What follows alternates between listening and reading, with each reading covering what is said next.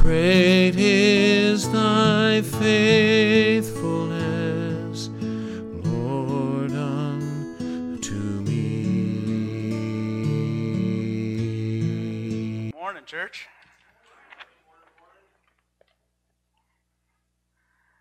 So today's message is called "Servant, uh, Serve the Lord with all your heart." We're going to be focusing on what we need, who we need to place our trust in, and who we need to serve. So please turn your Bibles to 1 Samuel chapter 12, and we're going to be examining verses 24 and 25. From this passage, we're going to notice that there are four commands laid out for us. That is to fear God, that is to serve God, that is to remember God, and that is not to provoke God. Now, before we dive into the text together, I'm going to ask you to please join me in prayer. Heavenly Father, as we gather together to listen to your word, I ask you to guide my tongue and help me so I can stay focused on your biblical truth. And as the hearers are listening to this message, may they take those truths that are in your word, that are eternal, apply it into their lives, and take the truths and share it with this world that desperately needs light. There's so much darkness around, Heavenly Father, and we need your light. So we ask you now, Heavenly Father, to use us and bring revival. We love you, Heavenly Father, and we praise you. And we pray this in your Son's name, in Jesus' name. Amen. The 59th presidential inauguration will be held on January 20th, 2021, in Washington, D.C. The presidential swearing in ceremony will take place on the west front of the United States Capitol and will be followed by an inauguration address. Now imagine a prominent, biblically faithful preacher like a John MacArthur or an Alistair Begg taking the stage in front of a record breaking crowd. And imagine in the closing statements of his speech, they say something along the lines of this America, today you are all gathered here to celebrate the president that you have elected. But I must give you and your newly elected president this warning. You must fear the Lord. You must serve and worship him in all faithfulness and with your whole heart. Look back at the birth of this country and see all the blessings that God has done for you when you first walked with God. Was he not always faithful to you when you walked in his statutes? Where were there not blessings for this country during the Great Awakening when preachers like Jonathan Edwards and George Whitefield boldly preached the gospel and the people of this land responded? Were there not blessings for America during those tent and revival meetings of old when the likes of Billy Graham preached the word of God and lives changed? But who are you walking with now, America? Don't you know? If you still do wickedly, God will sweep away both you and your president? Well, if this sounds bold, okay, then I want you to consider the text that we are going to be studying together today. But before we get into the text, let's look at the background of our passage. Our passage is a part of the farewell speech that the prophet Samuel gave as he was stepping down as judge over Israel and was handing off his leadership to Saul, who would be Israel's first king. Now, please note that Samuel continues to serve as God's prophet, for there is no retirement when we serve God. This address was very much like the address that Moses gave when he gave the covenant renewal and when he gave his farewell speech that you'll find at the end of Deuteronomy. And this was also similar to Joshua's speech that you'll find at the end of the book of Joshua. Samuel is addressing Israel at Saul's coronation ceremony, which would be very much like and equivalent to the presidential inauguration ceremony. Saul was selected as king due to is, the Israelite people's demanding for a king so that they could just be like other nations. They completely ignored what the prophet Samuel kept telling them that they need to put their faith in God and not in a king. Because for Israel, God was to be their king. In Samuel's bold speech, which can be found in its entirety in 1 Samuel chapter 12, Samuel warned Israel not to continue in wickedness. In front of Israel and King Saul, and King Saul Samuel warned both that if they rebelled against God, then the Lord would strike them down. Our text that we will look at is the closing statement of the prophet Samuel's speech, which is found in 1 Samuel chapter 12, verse 24 and 25. The text reads Only fear the Lord and serve him faithfully with all your heart, for consider what great things he has done for you. But if you still do wickedly, you shall be swept away, both you and your king. Now consider that this is extremely bold. If you make a statement like this when a new king is appointed, he was risking his life when he did this. But he stood on the word of God and the message that needed to be said. Samuel had a bold personality. When he walked into town, the first thing that people said is, Do you come in peace? Okay, when we come and we speak the word of God, we have to speak truth. It's going to make us uncomfortable because it changes us. Just like when we exercise and we have to tear muscles in order to build muscles. This is the Word of God. Okay, and the first command we see from this passage is to fear God. The beginning of verse 24 starts, only fear the Lord. So we are not given a spirit of fear. However, it is God alone that should be feared. That means that we are to have a reverent fear of God. Proverbs helps us understand this more. Proverbs chapter 1 verse 7 reads, "The fear of the Lord is the beginning of knowledge. Fools despise wisdom and instruction." To fear the Lord is to follow in his instructions, in his commands. This is how true wisdom is truly determined. Not the way the world determ- determines wisdom, but how God determines wisdom. Only an utter fool would despise wisdom and instruction from the Lord. That is to walk in foolishness. The book of Job sheds even more light for us. In Job 28 28, it reads, And he said to man, Behold, the fear of the Lord, that is wisdom, and to turn away from evil is understanding. True understanding starts with the fear of the Lord. This fear produces an understanding that we must turn away from what is evil. Beloved, I ask you, evaluate your life. Where you find evil, purge it. Whatever is evil needs to be cut off. Remember what Jesus said in Matthew 5, verses 29 and 30? If your right eye causes you to sin, tear it out and throw it away. For it is better that you lose one of your members than that your whole body be thrown into hell. And if your right hand causes you to sin, cut it off and throw it away.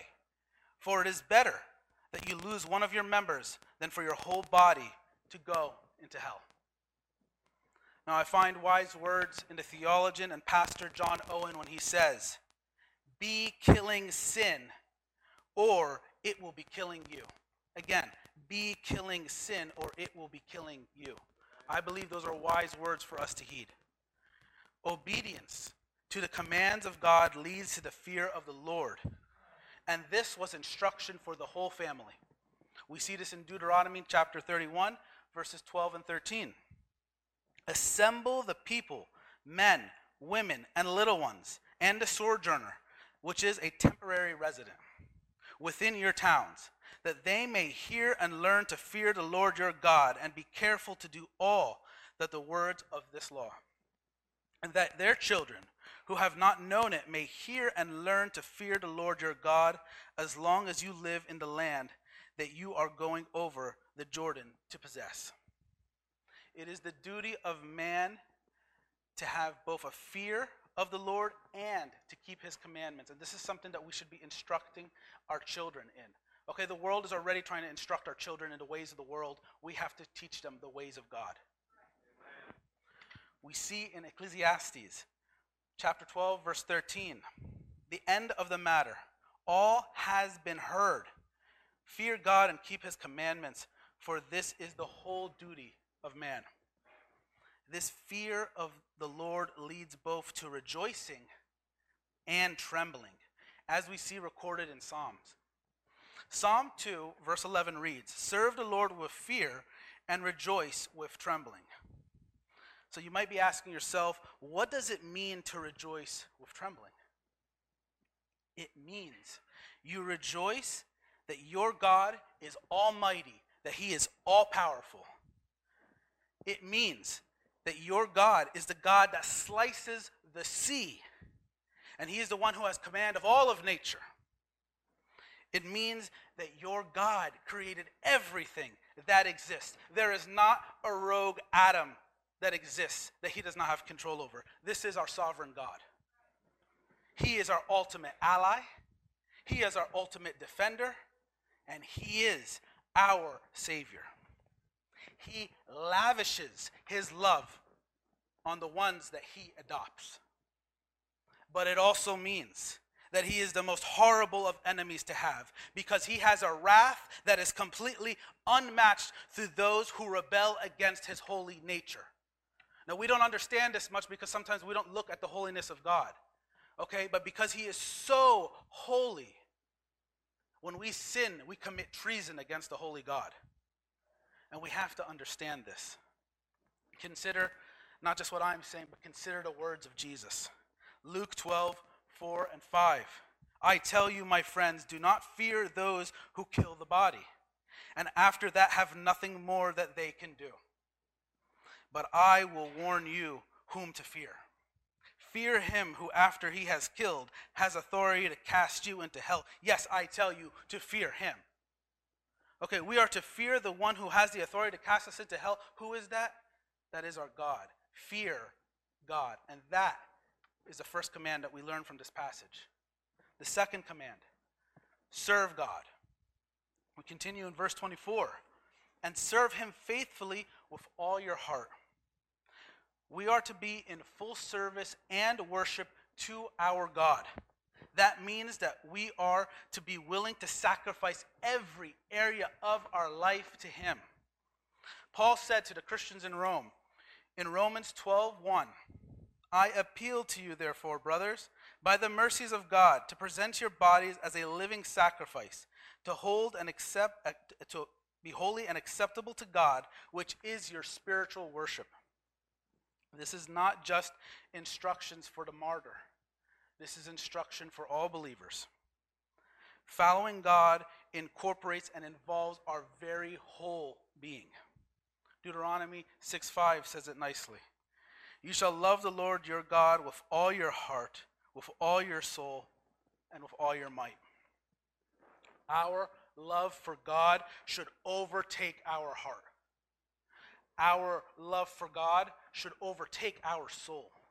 Our love for God should overtake our might. We must serve Him. The next command remember God. We conclude verse 24 For consider what great things He has done for you. Reverence for God results from considering His nature and all that He has done for us in the past. Believers should be in awe of God and meditate upon his deeds and his past faithfulness. Consider what Joshua said in Joshua 24 14. Now, therefore, fear the Lord and serve him in sincerity and in faithfulness.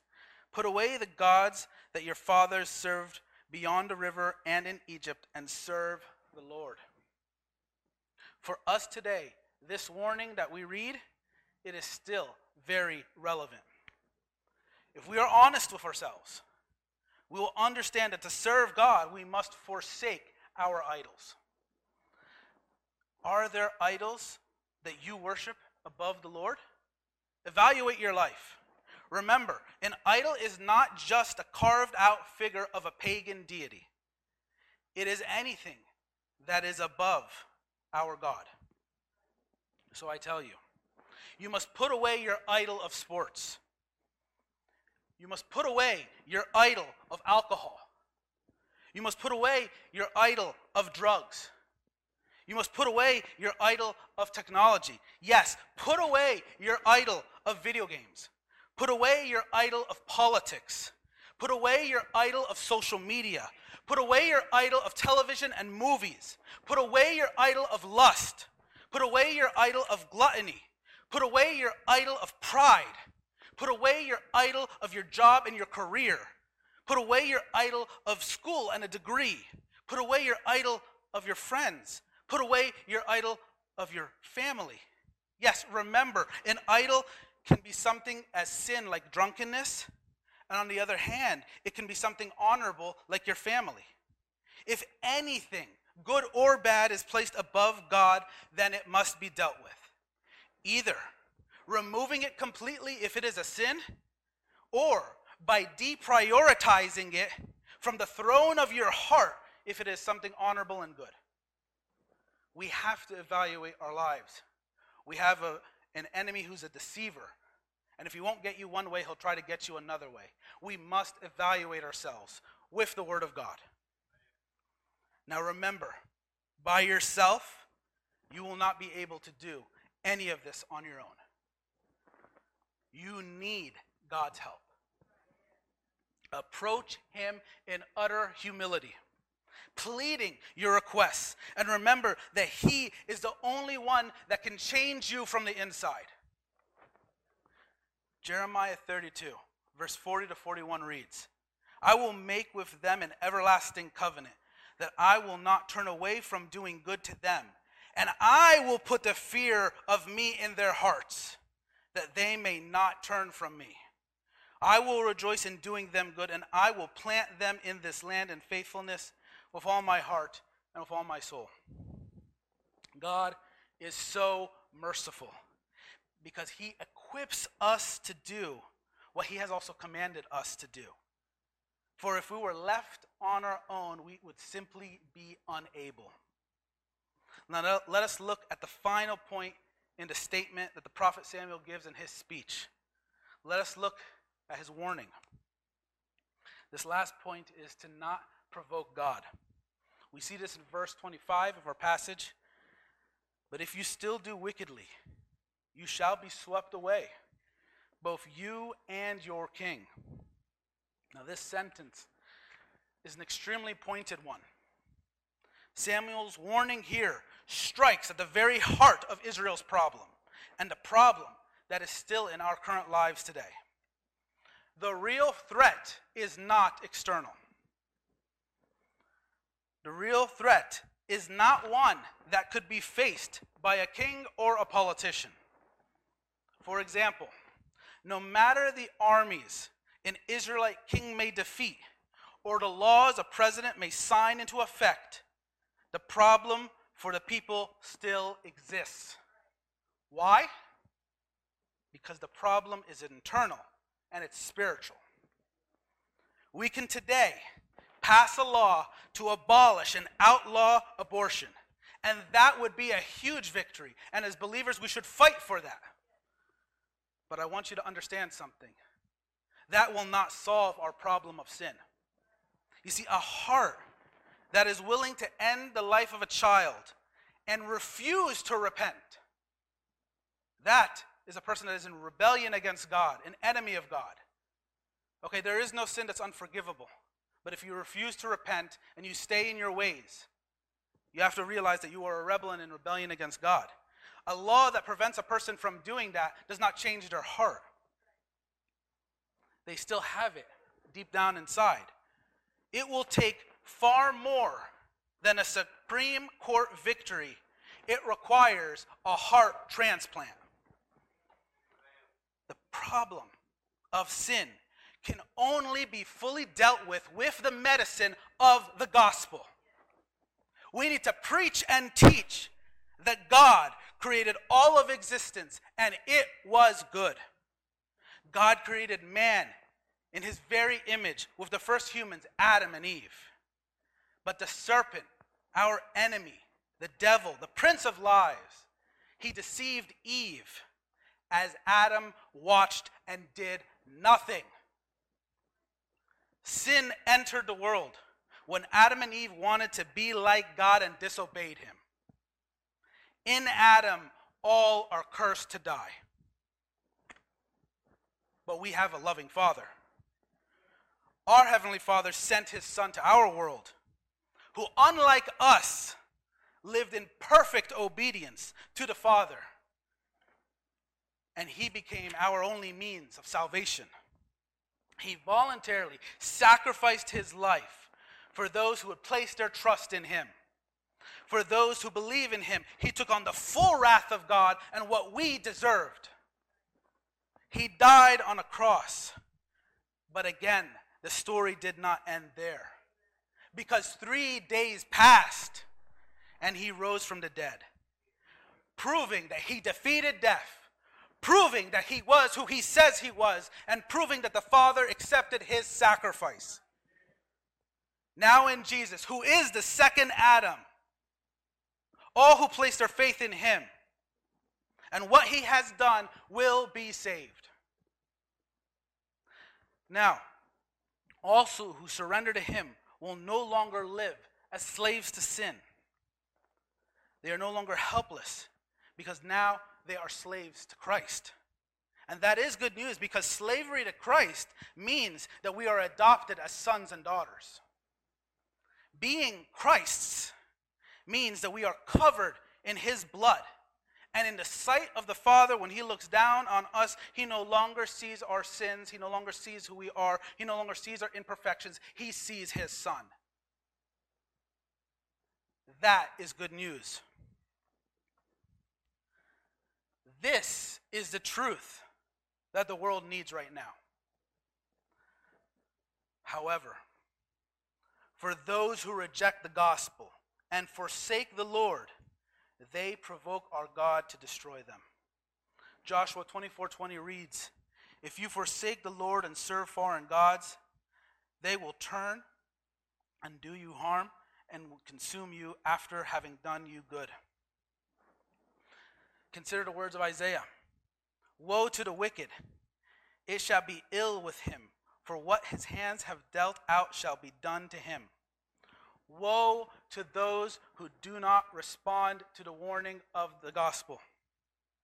Woe to those who arrogantly reject God instead of putting and instead put their faith in man, in a politician, in something else. No, no political leader can save you. The only way to heaven is by the way. And the only Savior, Jesus Christ. John 14, 6 is very clear. Jesus said to him, I am the way, and the truth, and the life. No one comes to the Father except through me. And speaking of truth, I want us to consider this. Less than a week ago, we had our first presidential debate of this election year. It was filled with false and misleading statements from both candidates and depending on who you ask, the moderator could be included in that statement too. Can you really trust any one of these candidates? No matter how great your candidate may seem, we need to remember who's in control. Either way, if Trump is president, if Biden is president, we need to remember that it is Jesus who is king. Proverbs 21:1 says, the king's heart is a stream of water in the hand of the Lord, and he turns it wherever he will. We have a sovereign God. He places them in the place of authority, and he uses them for his purposes. Okay? That's every president there. Obama, Trump, Biden, whoever it is, he controls it all. He is in control. And we see that this was the case for King Saul, too. He did not heed the warnings of Samuel. In the following chapter of our text, we see that Saul is rejected from being the king of Israel. 1 Samuel 13 14 reads, But now your kingdom shall not continue. The Lord has sought out a man after his own heart, and the Lord has commanded him to be prince over his people, because you have not kept what the Lord commanded you. Anyone who would have put their faith in that king would be greatly disappointed. And additionally, anyone, whether they be a king or not, if they do not keep the commands of God, they will also be very disappointed. So, as we're concluding this message, I want to leave you with Psalm 146. Praise the Lord. Praise the Lord, O my soul. I will praise the Lord as long as I live. I will sing praises to my God while I have my being. Put not your trust in princes, in a son of man, in whom there is no salvation. When his breath departs, he returns to the earth, and on that very day his plans perish. Blessed is he whose help is the God of Jacob, whose hope is in the Lord his God, who made heaven and earth and sea and all that is in them, who keeps faith forever who executes justice for the oppressed, who gives food to the hungry. The Lord sets the prisoners free. The Lord opens the eyes of the blind. The Lord lifts up those who are bowed down. The Lord loves the righteous. The Lord watches over the sojourners. He upholds the widow and the fatherless, but the way of the wicked he brings to ruin. The Lord will reign forever your God, O Zion, to all generations. Praise the Lord. All the glory to God. Amen. Great is thy faithfulness.